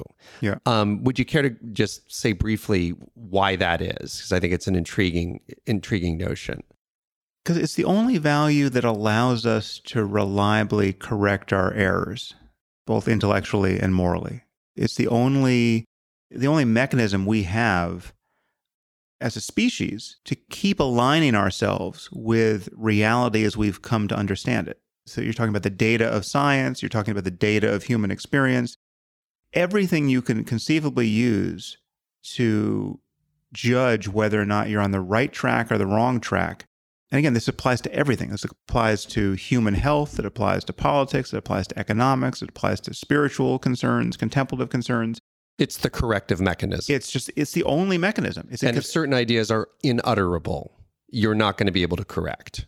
if there's certain things that you will not you refuse to talk about this is what's so wrong with dogmatism so do- dogmas are those beliefs or those do- doctrines which you will assert the truth of and you'll, you'll you demand people remain aligned to without justification right Mhm. it's like the time to justify them either never arrived or it's long past and these merely must be accepted going forward so these are off the table you know the apostles creed if you're a catholic that is off the table it's instructive to know that the word dogma is not a pejorative term in uh, a religion Right. like Catholicism. Right. But it is everywhere else. And there's a good reason for that because it's even the most benign dogma can produce immense human misery in surprising ways. And if you're not, if you can't keep correcting for it, you're just laid bare to the to the misery. So I mean, the, my favorite example of this, because it is such a such a surprising mismatch between the, the seeming propositional content of the dogma and its effects in the world. But you have a dogma like kind of a twin dogma. It's the life starts at the moment of conception and all human life is sacred. What could be wrong with that? Right? So this, this seems to be the least harmful thing you could believe about the human condition. How are you going to harm anyone believing those things? All human life is sacred and human life runs all the way down to a single cell. What could go wrong? Well, what can go wrong is you suddenly get a technology like embryonic stem cell research, where there's this immense promise, obviously unforeseen by the Bible, but also unforeseen by every generation of humanity. Perhaps someone in, in the 1930s could have foreseen this was coming, but not much before that, right? And you have this immense promise of alleviating scores of conditions Boundless suffering. Yeah, just boundless suffering Yeah. full body burns and spinal cord injury and alzheimer's just just you name it who knows how how much promise this technology holds for medical therapy and then you have people and again these people are the most influential people in our society from presidents and senators on down and and religious academics and bioethicists treat, who aren't religious but still treat these magical doctrines as somehow deserving of respect. But you have this idea that every fertilized ovum contains a human soul. You've got now souls in petri dishes, just as vulnerable as the baby Jesus, that cannot be sacrificed no matter what the argument is on the other side. You can, you can have, you know, people with Parkinson's or or little girls with with in wheelchairs. Doesn't matter. I'm just as concerned about the life in this petri dish. And you know, we've sort of moved on because the, there have been workarounds found biologically, but basically we dragged our feet for a good 20 years Yeah. there. And who knows what medical insights weren't had as a result of that. And what do you feel about the value of anonymous speech? There are inarguable value to anonymous speech in brutal dictatorships where dissidents and others can get into enormous trouble, get tortured and killed if they say something that gets detected by somebody who's incredibly nefarious and has really no ethical standing in the minds of most folks in this country. So th- I think there's certain things. I'm, I'm not talking about those those relatively inarguable things, Hmm. but I know that you don't enable comments on your uh, web pages. Right. I know that you have had concerns about the quality of speech in places like the YouTube forums and so forth. Do you feel that there is a fundamental difference between the value of anonymous speech and, for lack of a better word, owned speech? Or do you feel that anonymous speech is every bit as much of the master value in a sense that you attribute to free speech writ large? Well, I wouldn't prevent it in in most cases. There's certainly there's like the whistleblower's role for it. I'm in favor of journalists protecting the anonymity of their sources if you know great harm would come to the sources. Mm-hmm. Uh, generally speaking, I think it, it, it is one of the variables that accounts for why so much of what is said online is so toxic. I mean, mm-hmm. pe- people feel a license to be jerks that they wouldn't feel if they had to to own everything they said. And then what about tools that enable tremendous anonymity to anybody? And I'm thinking particularly of Tor, Tor, which is ironically a product of the United States Navy. Mm. It is something that I have no doubt has masked the identity of lots of dissidents in ways that any reasonable person would applaud, but at the same time, it preserves the anonymity and the secure communication, certainly between terrorists. There's an enormous amount of child pornography there. Again, it just cuts both ways. I think it, there's an argument to be made that, that something like that, I mean, something like strong encryption, is just inevitable. It's just a mathematical fact that it's available, and it will therefore always be available to anyone who's going to take the time to acquire it. I, this is something I, I, kind of stumbled into on one of my podcasts or early when when the the first controversy around the FBI's unlocking of an iPhone came online. An iPhone it was was sort of uncrackable by law enforcement. If, if you attempt the passcode too many times, it just goes yeah, into permanent lockdown. It, yeah, yeah, yeah. And apparently, no one can get in, or almost no one can get in. And Apple was claiming not to have devised its own ability to get in. And that struck me as a way of punting on Apple's part that was not ethically justifiable. They refused to help the FBI, yeah, FBI I, in effect. Yeah. And, and their argument was that if they created a mechanism whereby they could answer a court order and unlock an iPhone, that mechanism would be impossible to keep safe. Then everyone would have a hackable iPhone. And I didn't I never really bought that. I felt like they could if they had wanted to keep it safe, they could probably keep it safe. And it seems to me that people do keep, I mean, they, they keep other trade secrets safe, presumably, and formula for Coca Cola. Yeah, you know, if, if that if those are the keys to the kingdom, then then presumably they could they could keep it safe. Obviously, the tech community took a very strong position against the government there, yep. but we don't have the analogous right in any other area of our lives. When you draw an analogy to, for instance, I want to be able to build a room in my house where I can put things and even put evidence of all my criminal behavior that no one on earth in principle can get access to right? So there's no court order there's no government process there's no there's no evidence of my own culpability that could be so clear that could get that room unlocked. It's almost like right? your personal diplomatic pouch or having some kind of like privileged communication with a lawyer. That is an unlockable box, right? Legally, but it's a physical box in this yeah, case. Yeah, and so no one no one claims to feel that they have a right to that thing. Yeah, right. It's not feasible. We can't easily build it, right? It, or we can't build or it at all. Or if we could, uh, there would be unlikely to be a mass movement for everybody to get one of those yeah, things. Yeah, and, yeah. And, and and so if someone had managed to build such a thing, and we had reason to believe that evidence of his you know vast criminality was in there there's right? a severed head in it or something yeah, right so there's a murder that is going unsolved every day because we can't open this closet yeah. right the, his argument that that's his personal property that can't be opened that wouldn't hold water to to really uh, for really any of the people who are quite exercised about the necessity of keeping their iPhones private, yeah. right? And then you have the cases. So I spoke to, I didn't have him on the podcast, but I spoke to Cyrus Vance, who's a, I think he probably still is the district attorney of Manhattan. Junior, not the former Secretary of yeah, State. Yeah. Right. Yeah. And so we kind of ran through this with him for a couple of hours. And he was telling me about, you know, murders that are unsolved where they know that the murder victim was texting with someone up to the moment she was killed or that the wow or that the video the camera was on right like like like people who had taken pictures of their murderers with the intention of yeah. them being seen, yes, presumably. Right. Yeah. And Apple was declining to help unlock these iPhones, right? And they had, they had at that point some hundreds of phones. Right? Really? And, and, yeah. And so, and this is just one state. Yeah, and, and a big state, but yeah, still. And you can imagine imagine being the parent of your your your daughter gets murdered, and it is possible to get the data because she took the picture Yeah. wanting her murderer to go to jail. Yeah. And now all of a sudden it's a violation of her privacy Yeah, or to she- see that picture. exactly.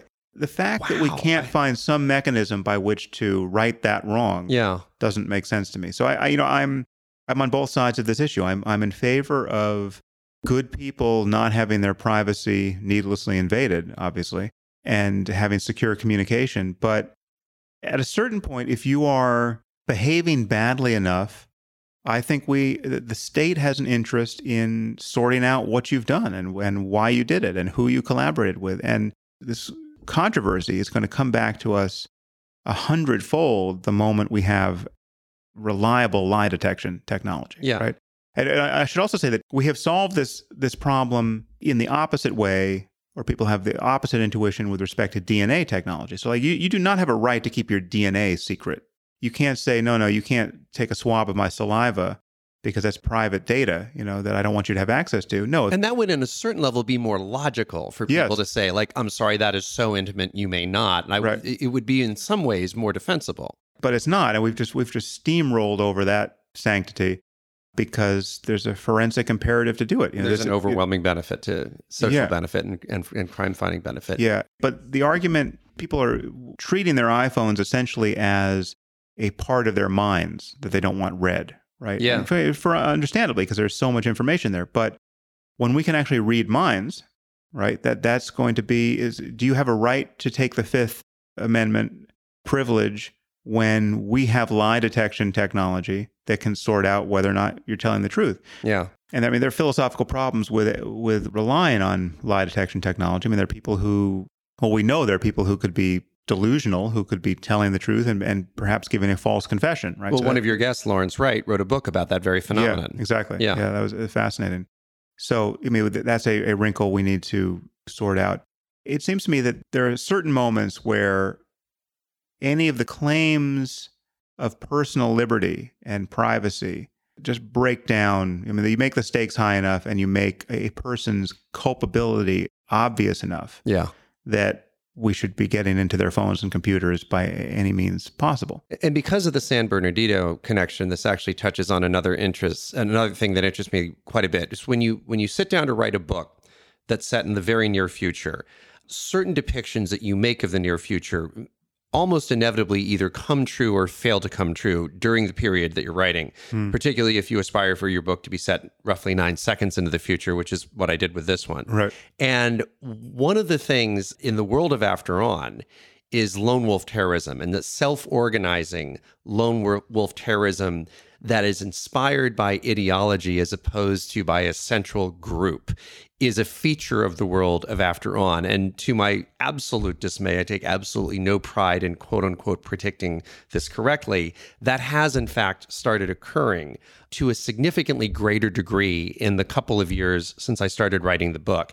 Now, you made the point in your very recent podcast with Graeme Wood that in some ways ISIS inspired attacks are more scary than ISIS directed ones. Hmm. And he made the counterpoint that ISIS directed ones tend to have much, much higher death tolls. Yeah. But the ISIS inspired ones, is it just their ability to pop up anywhere and spread like a virus that makes them more scary to you? Yeah, well, it, it's the demonstrated effectiveness and spreadability of the ideas that is is the scariest thing. I mean, th- th- there, there are two things to worry about in this world. You can worry about bad people, and you can worry about bad ideas.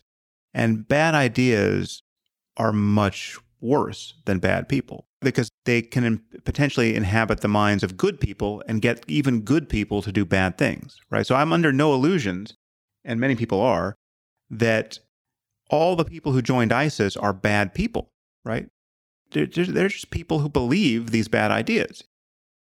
Many people imagine that ISIS is acting like a bug light for psychopaths, right? Mhm. And so that only people who would do bad things anyway, they would have found some other reason to rape and kill and, and take sex slaves and cut people's heads off, and they just happen to find this reason.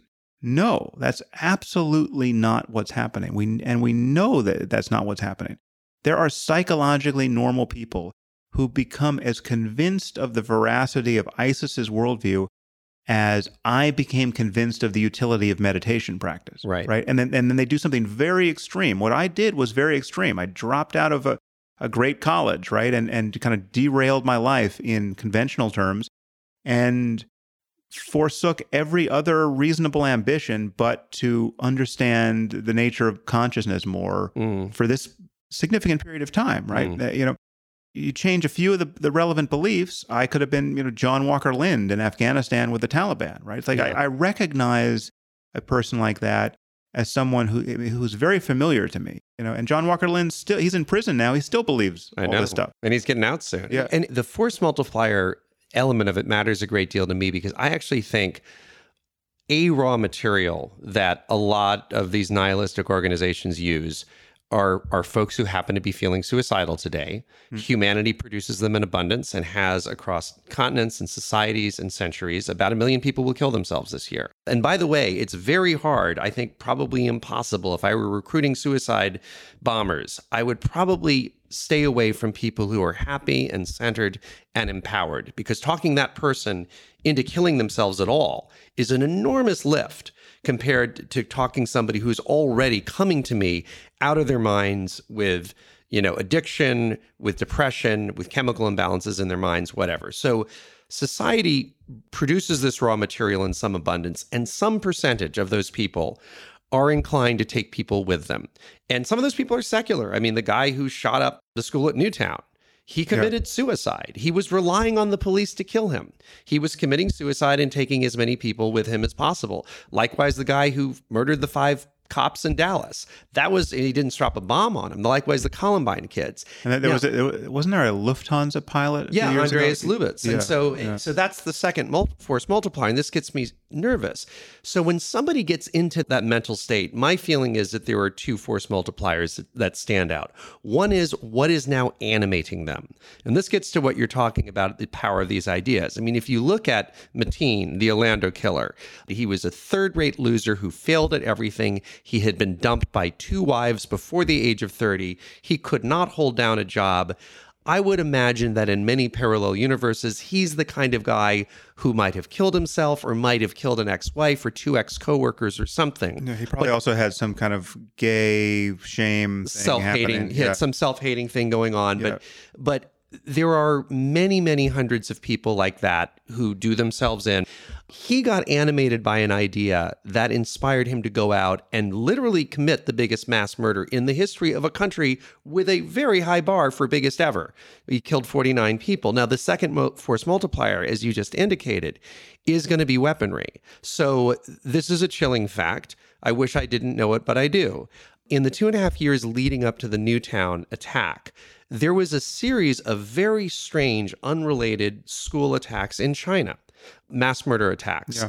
And there were 10 of them. And by chilling irony, the last one was literally just a few hours before the Newtown attack. Yeah. Now, those 10 ish attacks combined, all 10 of them put together, had roughly the same number of total deaths as the lone Newtown attack because they were being committed literally with knives and hammers. Whereas the the person who attacked in Newtown had the benefit of living in a society that sells near cousins of machine guns to people who are on the no fly list. Not that he was on the no fly list, but but we permit that. So there's this huge force multiplier of weaponry. And then if you're Andreas Lubitz, Lubitz and you have an airplane, okay, fine, you kill a couple hundred people more.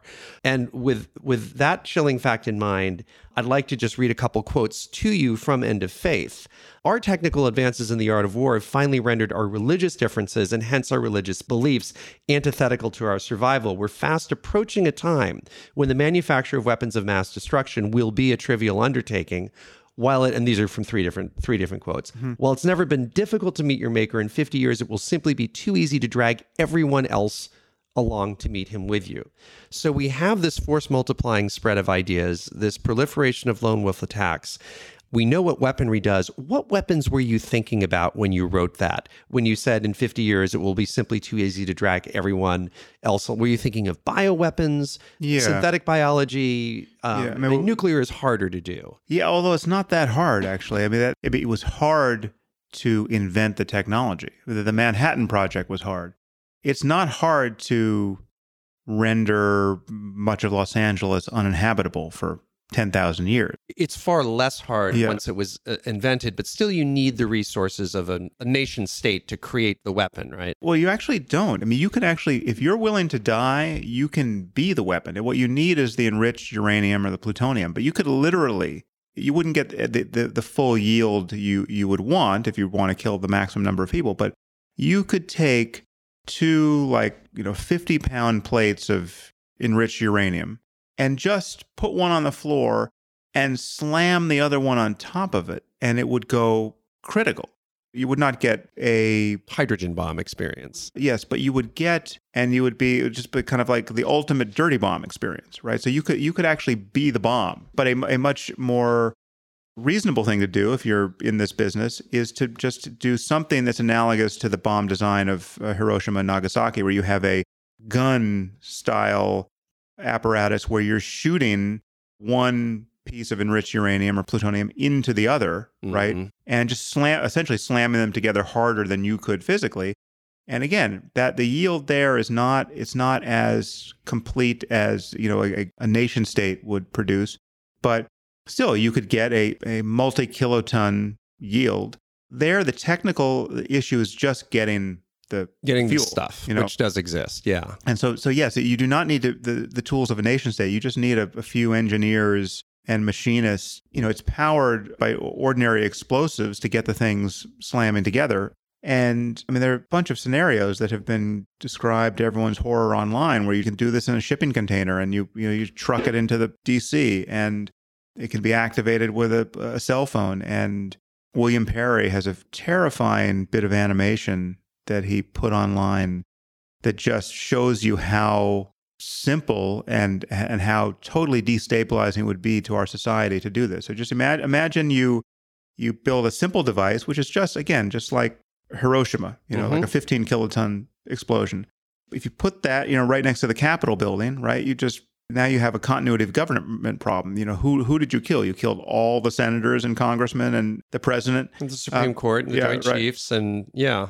Imagine doing it in one American city, right? And then announcing whether this is true or not, who knows, but then announcing you have similar bombs placed in 10 other American cities. Which you will not identify now. Yeah, and Yeah. you will do them you'll, you'll you'll do, you know, one a week until your demands are met.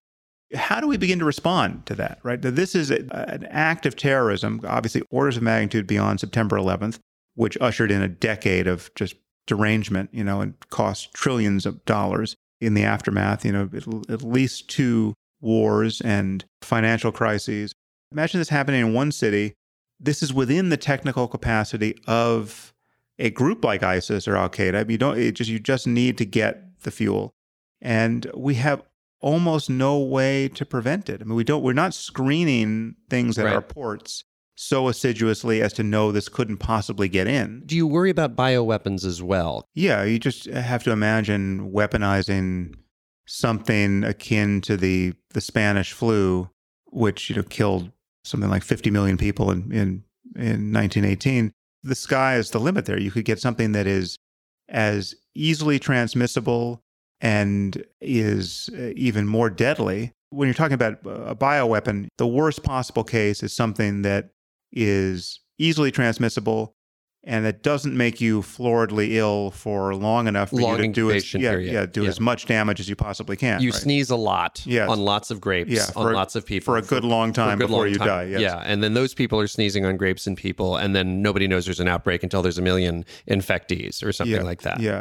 Something like Ebola doesn't have going for it. You know, as bad as it is, as, as horrible as it is, one of the th- reasons why it's not scarier is it is very quickly obvious how sick people are. If you're talking about airborne transmission of something that has you know very high mortality and a long incubation period, yeah, weaponize that. That's that is a civilization canceling event if we don't don't have our And act for together. now, George Church may be the only person who can do it. But in 25 years, with biology following what's sometimes called the Carlson curve, which is even steeper than the Moore's Law curve, who knows when 10 people, then 100, then 1,000 people. So I'd like to close on something that I wrestle with a lot.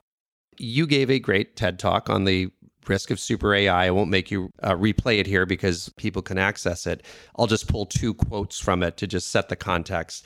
You describe the the scenario of a super AI having better things to do with our planet and our perhaps our atoms than let us continue to have them as being uh, terrifying and likely to occur, and also saying it's very difficult to see how they won't destroy us. And I don't think that those are shrill or irrational statements personally.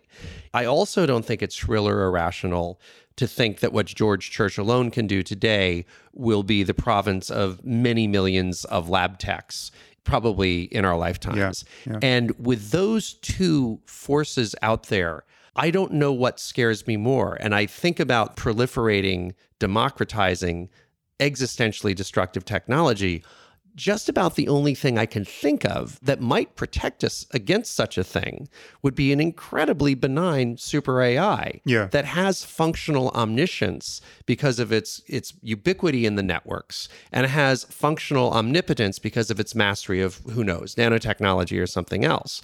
But boy, we're both scared about a super AI. It's almost like super AI can't live with them, can't live without them. Yeah. How do we navigate those twin perils? And do we need to perhaps embrace a super AI as a protective mechanism for democratized, super destructive power? Yeah, well, I do think it really isn't a choice. I think we, we will develop the most intelligent machines we can build unless something terrible happens to prevent us doing it. Mm-hmm. So the only reason why we wouldn't build the civilization a, a, gets thrown yeah, violently backwards. Yes, I mean, yeah. so you know, George Church uh, loses his mind, or one of his techs does, and we have some pathogen that renders us incapable of keeping our um, progress going on the technology front. And you, you just have to imagine how bad that would have to be in order to actually stop the march of progress. Technology. Yes. Yeah. You know, we would you'd have to have a world where no one understood how to build a computer again, and no one ever understood how to build a yeah. computer again going forward. So beyond Canticle for Leibowitz type of right, destructiveness. Right. Yeah. So if it's not that bad, we will keep making progress. Yep. And you don't need Moore's law. You just need some increment of progress to the continue. passage of time. Yeah, yeah at yeah. some rate. Yeah. And at some point, we will find ourselves in the presence of machines that are smarter than we are, because I don't think there's anything magical about the wetware we have in our heads as far as information processing. So the moment you admit that this can be that, that what we call a mind can be implemented on another platform and there's every reason to admit that scientifically now. And, and, I leave questions of consciousness aside. I don't know that consciousness comes along for the ride necessarily if you get intelligent machines. And, and ironically, the most horrible vision is one of building super intelligent, unconscious machines. Because in the presence of consciousness, at least you could argue, well, if they wipe us out, well, at the very least, we will have built something more important than we are. Right. We will have built gods. We will yeah. have built minds that can take more pleasure in the beauty of the universe than we can. Who knows how good it, the universe could be inhabited in by their mind, hands. yeah, in their yeah. hands, right? Yeah. But if the lights aren't on, if we if we've built just mere mechanism that is incredibly powerful, that can be goal directed, but for whom there is nothing that it's like to be directed toward yeah. those goals. Well, that that really strikes me as the worst case scenario because then the lights go out if, if we, we go out. So so it sounds like you believe that the super AI is inevitable unless something the the other equally terrible happens. happens. Yes. So our best shot of surviving is to do all we can to make sure the super AI that one day inevitably arises is benign. Yeah, it's aligned with our interests. Intelligence is is the best thing we have. Really, it's, it's our most valuable resource, right? So it, it is either the source of or the safeguard for everything we care about. And there's overwhelming economic incentives for yeah, you, thousands you get immediately rich. Intensely the, the, the, yeah. smart people, intensely well capitalized companies to go screaming down that path. Yeah. So all of yeah. the incentives are aligned to get into the end zone as quickly as possible. And that is not the alignment we need to get into the end zone as safely as possible. Mm. And it will always be easier to build the recklessly unsafe version than figuring out how to make this thing safe. Yeah. So that's what worries me. But, but I, I, think it, it is inevitable in some form. And again, I'm not making predictions that, that we're going to have this in 10 years mm-hmm. or 20 years, but I just think at some point, And again, and, and, and the human level bit is a bit of a mirage because I think the moment we have something human level, it is superhuman. You Yeah. know, it's, it's oh, not it gonna- blows past that. yeah, yeah. you know, that's a mirage. And- Yeah. And, people are imagining somehow that that's a stopping point. It will barely get there and then we'll stay there for a long time. It could only be the case if we are ourselves at the absolute summit of cognition, which just defies common sense. And we, but we just know that's not true. I mean, We just know it's not true, Just yeah. take, you know, the calculator in your phone. I mean, it's it, that's not human level. That's that is omniscient with respect to arithmetic. Yeah. You know, and having the totality of human knowledge instantaneously accessible through the internet. I mean, if we hook these things to the internet, it has a memory that is superhuman and Yeah. a an ability to integrate data that is superhuman. So the moment all of these piecemeal cognitive skills cohere in a system that is also able to parse la- natural language perfectly. Yeah. You know, that you, you can talk to it and it understands. It does what you want. All of the answers to the questions are no longer like Siri's answers where they contain, you know, howlers, you know, every third trial, but they're the most perceptive, best informed, most articulate answers you're getting from any mind you ever interact with. Once those gains are made, they won't be unmade. It's like chess. It's like once computers were better at chess than people. Yeah. You know, and now we're in this this sort of no man's land, which again, which I think will be fairly brief, where The centaur. yeah, the combination of a person and a and a computer is now the best system. But at a certain point, and I'm amazed that anyone doubts this, but at a certain point, I think it, it will obviously be the case that adding the ape to the equation just adds noise to the equation, and and you know the computers will be better than than cyborgs. And once they are, there's no going back from that point. And it may not be everything. It may, it may there may be things we neglect to build into our AIs that turn out to be important for human common sense. Or I mean, this is this is the scary thing. We don't know what is required to fully align an intelligent system with our well-being. You know, and and so we could neglect to put something like our common sense because we would don't perfectly understand it into these systems. And then you can get errors that are deeply counterintuitive that are Mhm. that are i mean this is analogous to you know nick bostrom's cartoon thought experiment of the the, the, the paperclip maximizer. I mean like well who would build such a machine? Well we wouldn't but we could build a machine that in the service of some goal that was is obviously a good one could form some instrumental goal that we would never think an intelligent system could form and that we would never think to explicitly prevent Yeah. and yet this thing is totally antithetical Yeah, to, it, re- to- it reaches some local good. equilibrium where it says more paperclips, good. Yeah. Gonna do that for a while. yeah And soon the universe is paper clips. Well, Sam, you have been um, extravagantly generous with your time. I appreciate Well, it. not at all it's a pleasure And thank you very kindly. And um, we will, I'm sure, be in remain in touch. yeah yeah and i wish you the best of luck needless to say with your book and the podcast and everything else it's uh, Thank you kindly. it's a great idea you're, that you're combining both in this way i think uh, you know, obviously this is the, the frontier of creative use of these new media and it's great to see you doing it If you're enjoying the Waking Up podcast, there are many ways you can support it at samharris.org forward slash support. As a supporter of the podcast, you'll get early access to tickets to my live events, and you'll get exclusive access to my Ask Me Anything episodes, as well as to the AMA page on my website where you can pose questions and vote on the questions of others. And please know that your support is greatly appreciated. It's listeners like you that make the show possible.